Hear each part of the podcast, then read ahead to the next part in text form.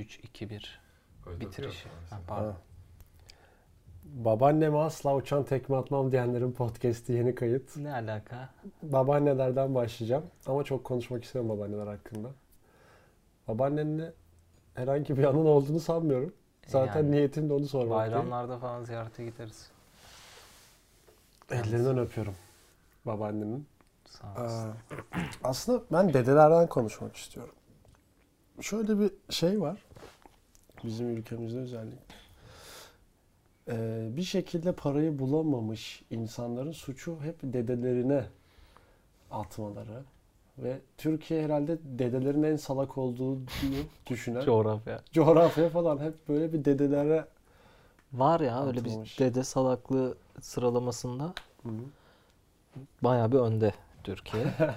Çünkü mesela o yani coğrafi yapıyla da alakalı, jeopolitik konumla zaten alakalı her şey gibi.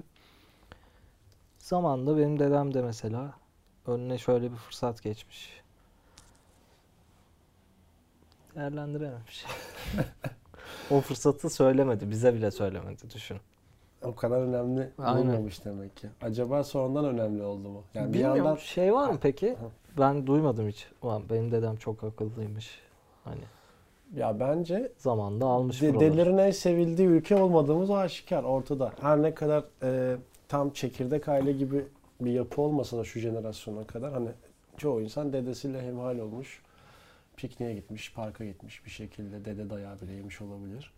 Ama tüm bunlar dedelerin en sevildiği coğrafya olduğumuzu asla göstermiyor.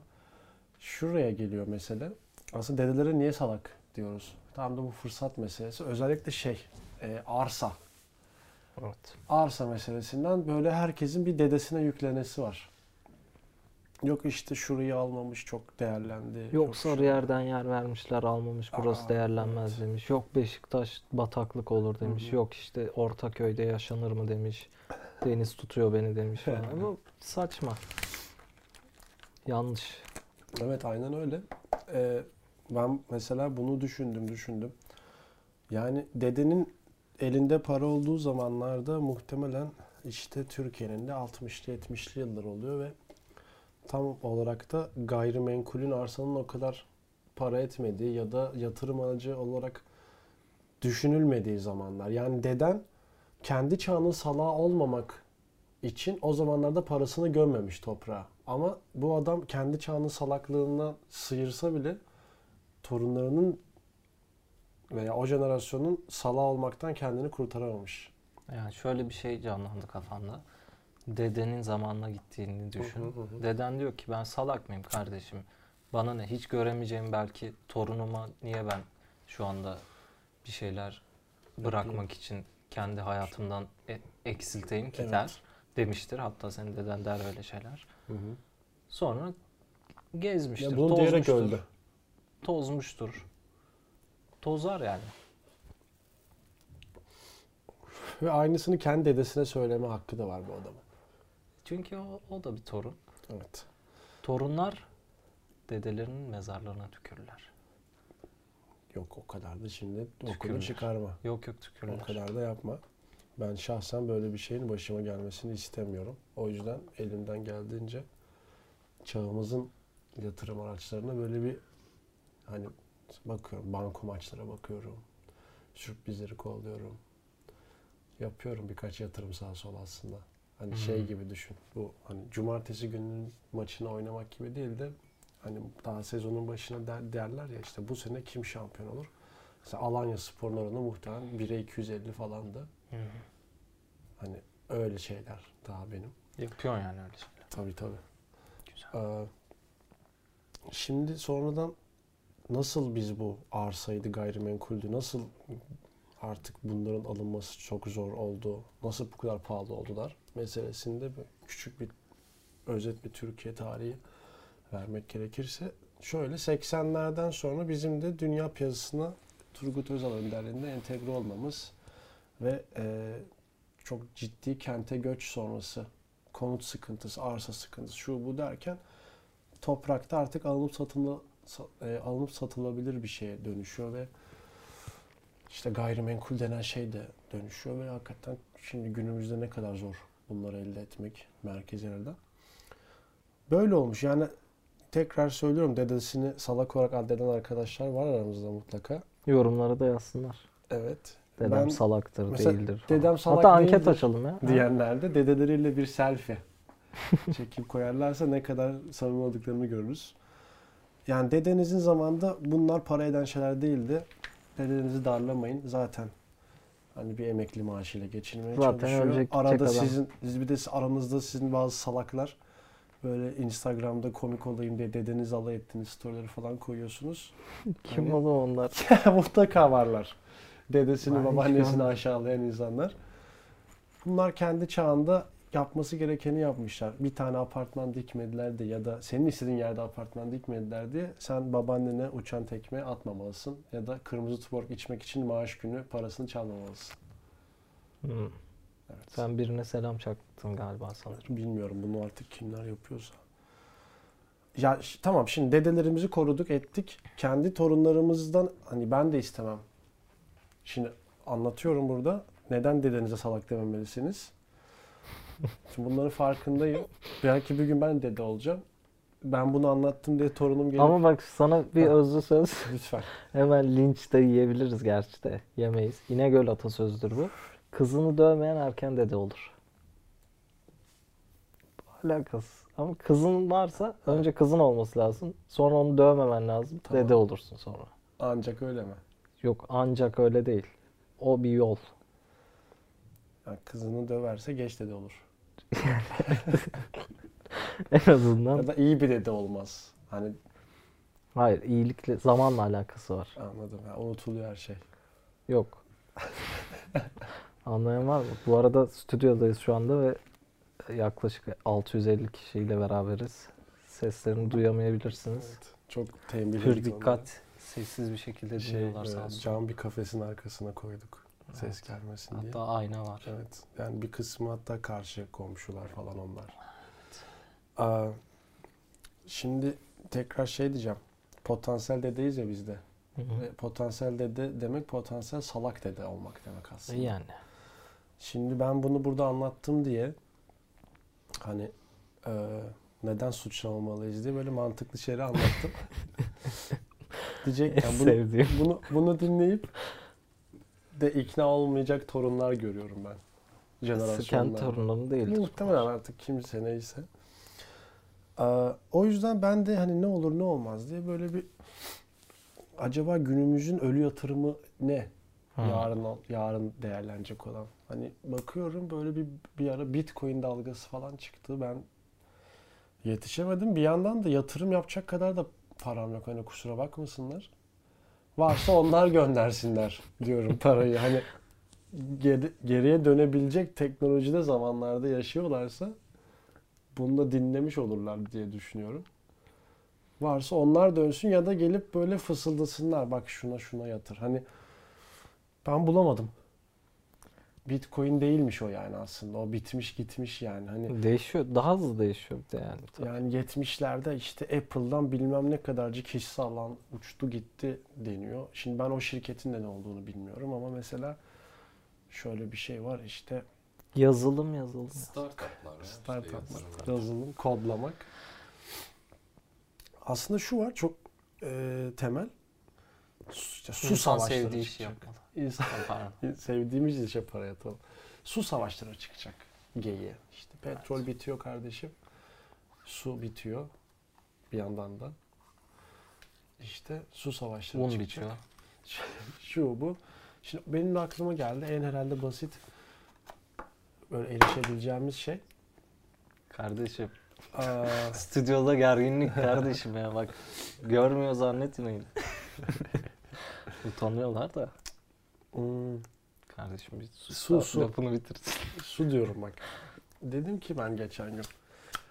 Ne yapmamız lazım şimdi? Erikli sudan hisse mi almamız lazım eğer? Şeyse. Yani aynı şekilde ilerliyorsa. Bu da çok aklıma yatmadı. Hani borsa da çok anlamlı. Kendi suyunu yapacaksın kardeşim. Hani. Hidroliz tekniği. Ne bileyim vardır bir yolu. Damıt. Bak benim aklıma bir şey geldi. benim ilkokulun binası yeterli gelmemişti 2003 senesinde. Bahçeye şey eklediler. İşte yeni bir bina ekledim buraya. İşte kazı yaptılar. Temel kazısı ve işte 3 metrede çok su çıktı falan böyle. Hani İnegöl öyle bir yerdir. Biraz kaz. Hemen su bulursun yerin altında. Görmüş zaten. Eskiden görmüş yani. Yani o da demek oluyor ki bataklıkmış. Yani neden dedinler salmadın da cevabı eğer İnegöl'de yaşıyorsa. Hani suya kolaylıkla erişebileceğin bir yer. Ben dedim ki ulan İnegöl'de su var. Uludağ'a da yakın. Böyle Uludağ'a yakın çevre köylerden bir arsa. Gerçekten su mu bir şey olursa hemen kazarız. En azından kendini kurtarırsın, jenerasyonu kurtarırsın. Böyle bir yatırım aracı olarak düşündüm ben bunu. Bunları pek şu anda da ya da daha önce de gerçekten düşündün mü? Torunların için ya da sonrası için. Ya torunlarım sikine değil. Ben salak olmak istemiyorum. Bana torunlarım salak olsun kardeşim bırak. Bana kimse salak demesin istiyorum. Bir de taş ve sopalara ben yatırım yapacağım. Çünkü hani bir sonraki Dünya Savaşı da bildiğin gibi taş ve sopalarla yapılacak ya. Evet her şey ne olur, ilk haline dönecek merak etme. Ne olur ne olmaz diye bir taş ve sopalara da bir ayrı ilgim oluştu aslında benim. Olabilir.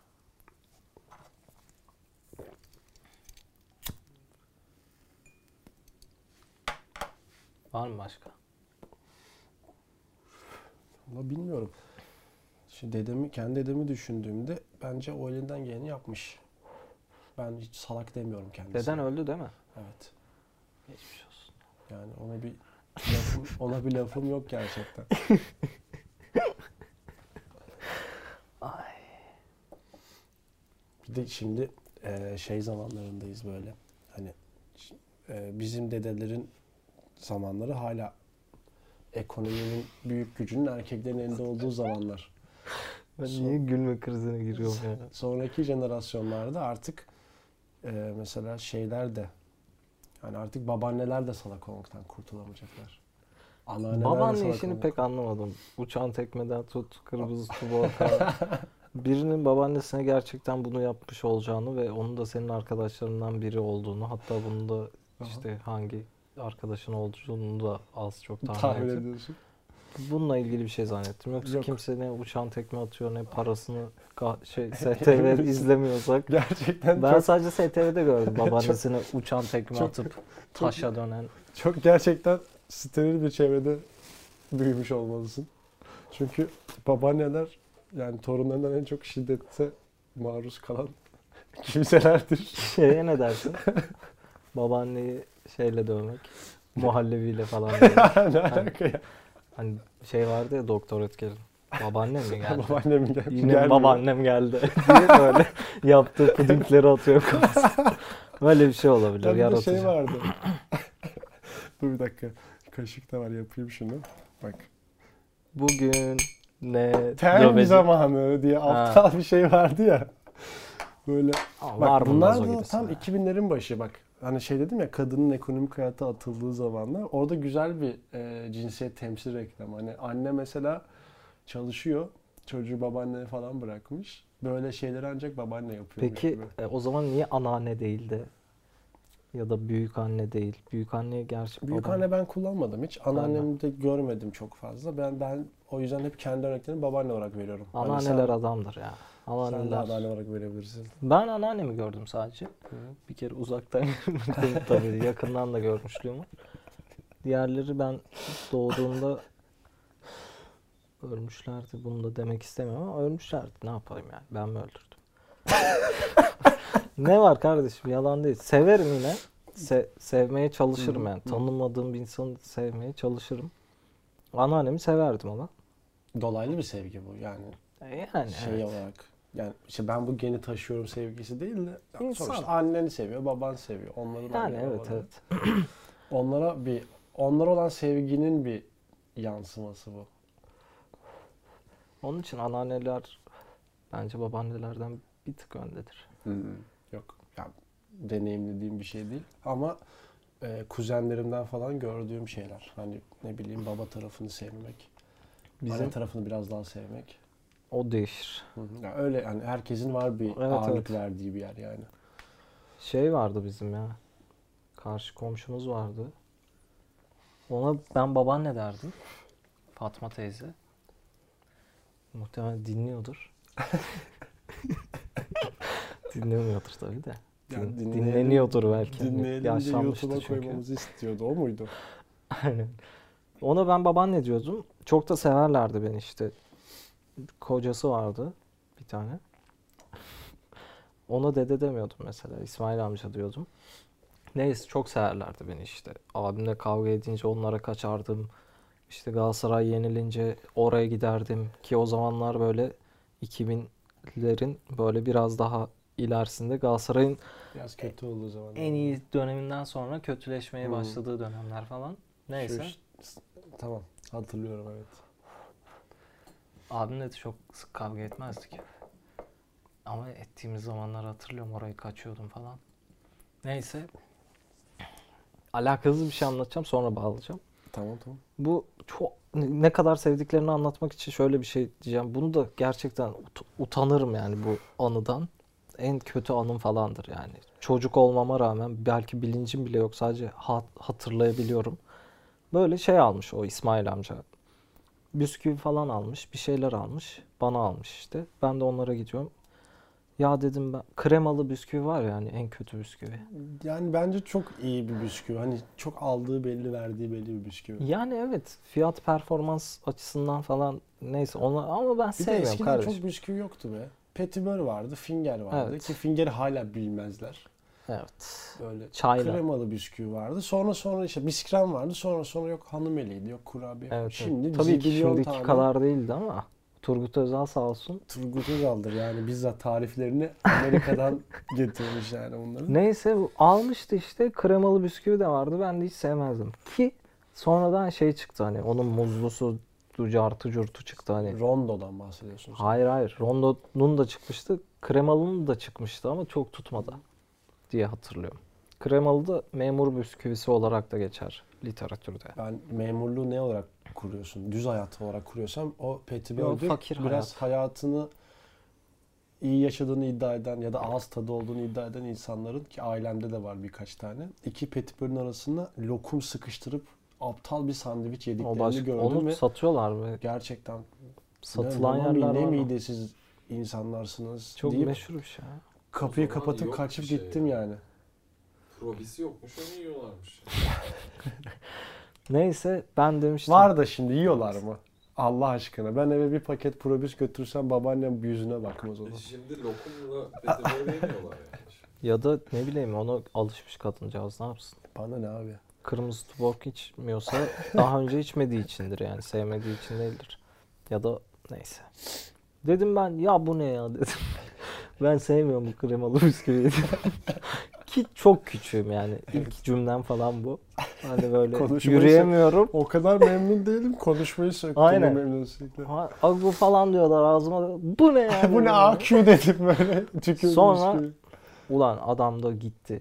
Gitmiş ya da gitmiş. Başka bir bisküvi almış. Çok utanmıştım. İlk utanma deneyimim odur.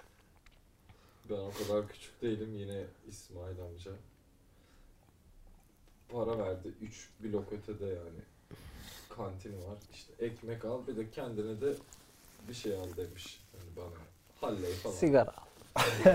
O zamanlar ucuzdu. Değerlenir ileride. Kırmızı tuborg. Kalan paranın tamamıyla. İstediği o almış. Çok utanmıştım. Ben bir şey daha... Bir dakika, utanman için yanlış yaptığını anlaman lazım. Nasıl? Anladım sonra. Hepsini mi aldın? Sonra da oğlum ne yapıyorsun mu dedi sonra yani. Nerede para üstü dedi ben de. Al burada demiş. Sen de yersin deyip bir paket verseydin. Yani böyle ben de ondan çok utanmıştım. Ben şeyde de utanmıştım. Sen bir kere ekmek almıştın. Meydan amca mıydı? Meydan mıydı lan adamın? Böyle biri vardı. Meydan'da değil mi? Aha. Muhtar abi diyorlardı hatta. Böyle iyi bir tip. Bu adamın normalde yok mu kardeşim? Nasıl? Hep böyle mekan isimleriyle bir çağrılıyordu falan. Muhtar yani Oda teyze falan mı? Adamın adı Meydan'dı gerçekten. Dinliyordur şu anda da bizi. Kulakları çınlasın. Çocukları var böyle sokak. Çok da iyi bir tipti. Hani böyle sayılır edilirdi. Yaşça da büyüktü yani numarası bile vardır Allah'ım. Dur oğlum ya. Bak buraya oturttun ben anlatacağım. Hadi bakın. Neyse bu ekmek almaya tabii çoluğu çocuğu gönderme zamanları. Hı hı. Galiba abimi göndermişler. Ekmek almıştı o. Bana da dedi git götür bunu meydan amcalara. Ya da adı neyse, sanki meydan değildi. Lakabı mıydı meydan? Adı ya. Tamam. Neyse ben de ulan nasıl bir zihinse artık. Ekmeği yedim giderken. Bayağı ısırdım. Ucundan çok tazeydi abi o zamanlar. Ucundan. Ucundan. Ha. Yedim biraz, ısırdım. Götürdüm oldu. Ekmeği bildiğim, verdim falan. Sonra abim bayağı bir utandırmıştı beni. Hani yani utandırmış derken benim kendimden utanmamı sağlayan cümleler. Aç mısın? Aç mısın? Ya ne yapıyorsun sen işte? Hiç mi eve ekmek girmiyor? Gibi. Ama bir yandan da şimdi düşünüyorum, orada bir mantık hatası var. Kuramadığım bir eksik bir şey var çünkü onların olduğunu bilsem yemem. Bilmiyordun onların olduğunu. Niye onlara götür? Ben bile ufaktım, sen çok ufaktın. Dişlerim falan yeni çıktı. Evet, senin hep böyle bir olaylarla yürümen hep öyle. Acaba yürümeye nasıl başladın? O da herhalde bambaşka bir hikaye. Onu da başka bir programda anlatırım. Az önceki şeye döneceğim. O İsmail amcayla o babaanne dediğim kadın çok severdi beni. Sonradan işte oğulları vardı, Hakan abi falan. Onlar evlendi, etti. Oğlu evlendi. Düğünlerine... Oğlum dayım dedim, ne yapacaksın hikayesi almasınlar herhalde. Düğünlerine gitmiştik. Tamam. Onlar Bursa'ya taşınmıştı. Sonra şakalarla doktora gelmişlerdi. Sonra aramızdaki ipler koptu ama yani şey biraz yani. Çabalamışsın zaten. Hani bu ilişkinin yürümemesi için gerekenleri yani yapmışsın. Görüşülmez yani. Eksik olmuş. Tamam, hep sonra arayıp soramazsın yani. Bir uzak girince araya. Sonradan işte ara sıra haberleşirdik bunlarla. Senede bir falan. Sonra işte o Hakan abinin çocuğunun adı da Ayberk olmuş sonradan. Hı. Denk gelmiş. Yani hikaye bitti. Güzel böyle severlermiş yani. Benim aklıma bir şey geldi. Şimdi mahallecilik falan hala yaşayan yerleri var. Mesela bizim şu an oturduğumuz yer pek öyle bir mahalle değil ama işte İnegöl'de falan hala öyle. Yan komşunun çocukları falan şey diyorlar babaanneme, işte komşu anne falan. Aha. Böyle tabirler vardı. Ben de çok enteresan bulurdum yani. Bunu arttırabilirsin yani, bakkal amca. Yapılmış mıdır? Bakkal amca var. Çok şey değilmiş yani. Başka da devam etsen belki. Bulamadım. Ben hep sanki isimlerini söylemişim. Ben de böyle küstah dayı falan öyle şeyler geldi aklıma, olmazdı. Bakkal amca, komşu anne, evet o ben komşu de rastladım. Komşu duymazsın ama mesela. Anneme de demiyorlar mıydı bir ara? Evet evet, bizim alt komşu eskiden komşu anne diyorlar. Komşu abi falan diyemiyordu, evet. Komşu anne deyince aklıma şey geldi. Bu 99 depremi sonrası millet mahalleyi boşalttı. O mahallede bir çocuk parkı vardı, tek açık alan. Herkes orada böyle. Dev bir çadır kuruldu ama böyle hani bizim anladığımız gibi hani kamp çadırı gibi de değil, Kızılay çadırı gibi de değil. Böyle direkleri dikmişler. Üstlerini kapatmışlar artık battaniyeyle mi, muşambayla mı neyse. Herkes orada. Sanki panayır gibi ama gece falan, böyle kalmalı panayır. Ve şey gidi yani, çadırlar böyle kalınmak için değil de gözleme yapılma çadırı gibiydi böyle hani. Var ya böyle şeyler. Hani Beşiktaş'ta bile hala var. Böyle bazı kadınlar sanki işte hapishanedeki bazı kadınları kamuya yararına çevirmişler cezalarını da. Onlar da gözleme yapıyorlarmış gibi çadırlarda kalıp bütün gece gözleme yapmıştık. Hani ambiyansa uyumak için. Onun sabahında da hatırlıyorum böyle bizim sokağın en yüksek binası, işte 5 katlı bina, öbür komşu annemiz dediğimiz, neyse babaannemin arkadaşı Üzeyme teyzenin evinin önünde yer bezi var. İşte ben, babaannem, o kadın, biri daha vardı galiba. İşte kahvaltı yapılıyor, sabahın ilk ışıkları. Kırmızı tuborg içiliyor bir yandan. Ben hep şey diyorum böyle, ulan sallandı etti, çok salakça bir yere duruyoruz şu an. Hani tam binanın altındayız ve sallansa da buradan da kaçamazsınız. Yani dışarı atmak sizi kurtarmayacak. İşte bu geçenlerde deprem oldu ya. Ben böyle evdeyim. Sallandı hakikaten. Ciddi ne yapacağımı şaşırdım. Böyle eşofmanla falan oturup dizi izliyorum. Sonra dedim ki hemen bir giyineyim. Şu an yıkılmadı ama ne olacağı belli olmaz. Giyindim işte böyle. Gömlek mömlek. Sonra da üşendim, dedim bir daha güçlü olmaz herhalde. Hani böyle ölürsem de üzülmem çok. Hani kıyafetle ölürüm düşündüm böyle. Hani giyinik ölmek isterim çünkü. Maçka'ya gidecektim. Üşendiğimden gidemedim. Sonra aklıma bu yine 99 depremini getirdi. Herkes çadıra madıra gitti, bizim evdeki, ailedeki herkes. Bir tek babam evde kaldı. İşte amcamlar falan da arabada yattılar muhtemelen. Babam niye gelmiyor gibi bir şey mi sordum kendisine. Savaş görmüş adama şey. Gelmiyor. Ne geleceğim ya, ben ne kalacağım burada. Burada şey. Ölürsem de burada ölürüm gibi bir şey oldu yani. Ki orada ölmüştü. Yani gerçi. Sezgin amca kulakları çınlasın rahmetli. O da dinliyordur kesin. Bu evde değer yok. Hani sen sormuştun ya. Hani şehit demiştik de sonra yok deyip Gazi demiştik. İhaleyi düşürüp Gazi demiştik. Sonra yok kolu bacağı var demiştik. Kurallara. Giderek sonra yaşıyor getirdik zaten durumu. O mesela beni şaşırttı. Adamın böyle bir alıp veremediği bir şey yoktu yani ölmekle şeyle. Sadece biçimini kendisine nasıl istiyorsa öyle olsun istiyordu. Hani buna şey dahil işte. Hani hangi kıyafetle ölmek istediği falan. O giyinmiş miydi, onu kaçırdım. Babam benim hayatta duyduğum, bildiğim ilk dress code meselesini benim hayatıma sokan kişi. Çünkü ben şöyle büyüdüm. 8 yaşlarından beri falan neredeyse hep şunu duydum. Böyle ben senin yaşındayken takım elbise giyiyordum. 18 yaşındayken mi? Neyse artık abi. Bir çocukken hep takım elbise falan giydiğini iddia ediyor ve bunu bana böyle deklare ediyor. Bu böyledir, böyle olmalı, olunmalı falan gibi. Ben de böyle ilk başladı ya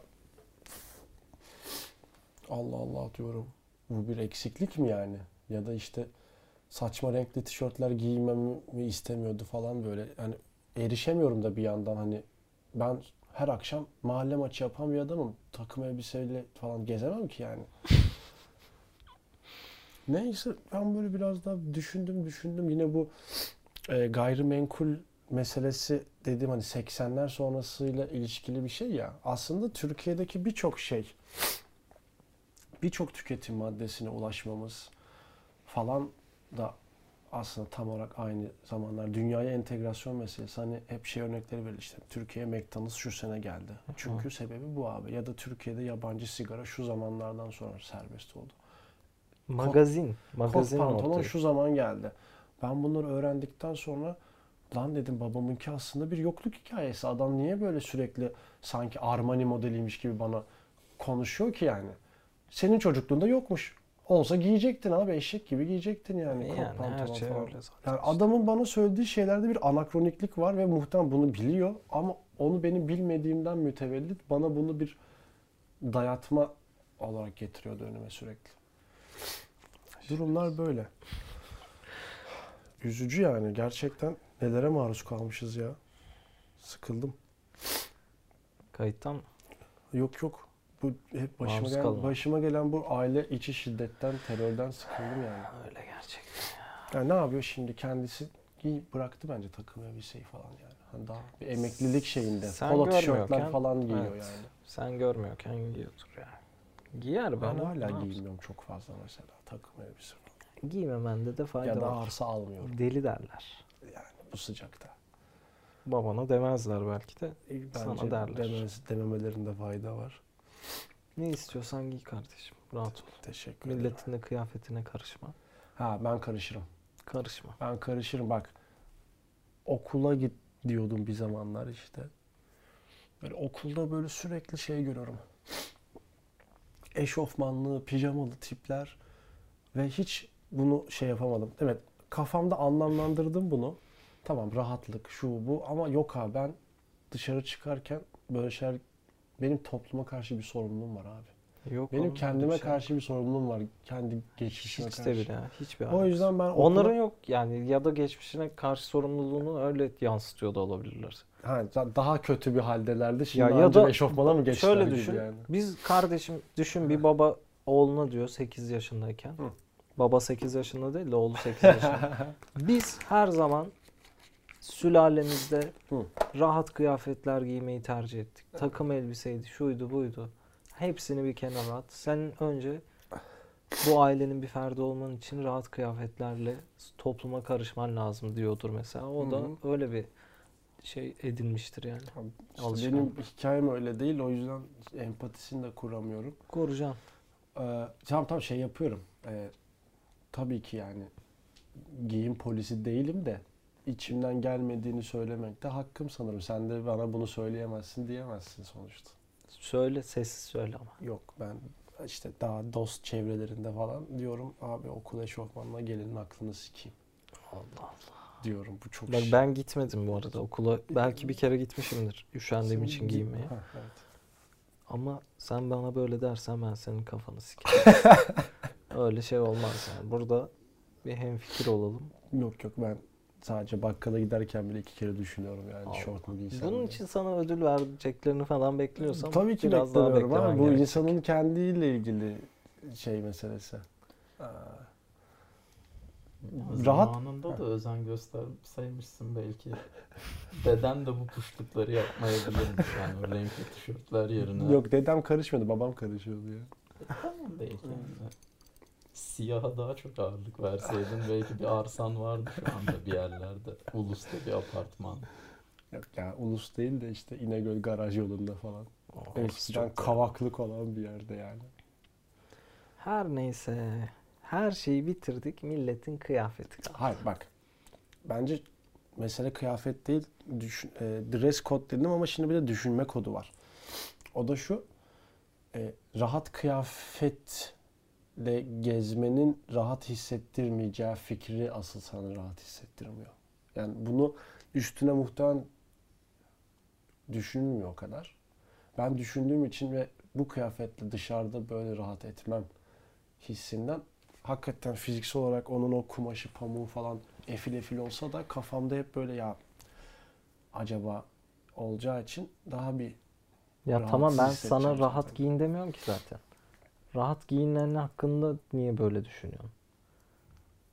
Diyorum. Tamam anlattım neden olduğunu falan işte. Tamam sen kendinde düşünmene gerek yok ki gördüğün kıyafeti. Onu da düşün. Onu düşünme diyorsun. Ben bu gerginliği yaşıyorum. Siz niye yaşamıyorsunuz? Gibi onları sanırım evet. Yani. Ne bu rahatlık ya da benim şeyim yani. Babasına dönüşüyor aslında. Evet. İşte mesela. Her oğlan çocuğu gibi. Oğlan çocukluğuyla kurmuyorum meseleyi. Çünkü bir babanın giymemesi gereken şeyleri giyen babalar da görüyorum anladın mı? Ya bir baba bunu giymemeli dediğim şeyler de görüyorum aslında. Anlıyorum öyle. Ama katılmayacağım. Tamam. Soğuklar geliyor daha dikkatli giyinmek umuduyla burada kapatıyorum programı. Bir de yani gündüz sıcak oluyor, akşam soğuk oluyor. Onları ayarlamak lazım. Hani hava durumuna bakın. Şöyledir, böyledir. Alın yani. Önleminizi de alın. Terleyip de üşütmeyin. Babaannelere çok selam var. Hadi.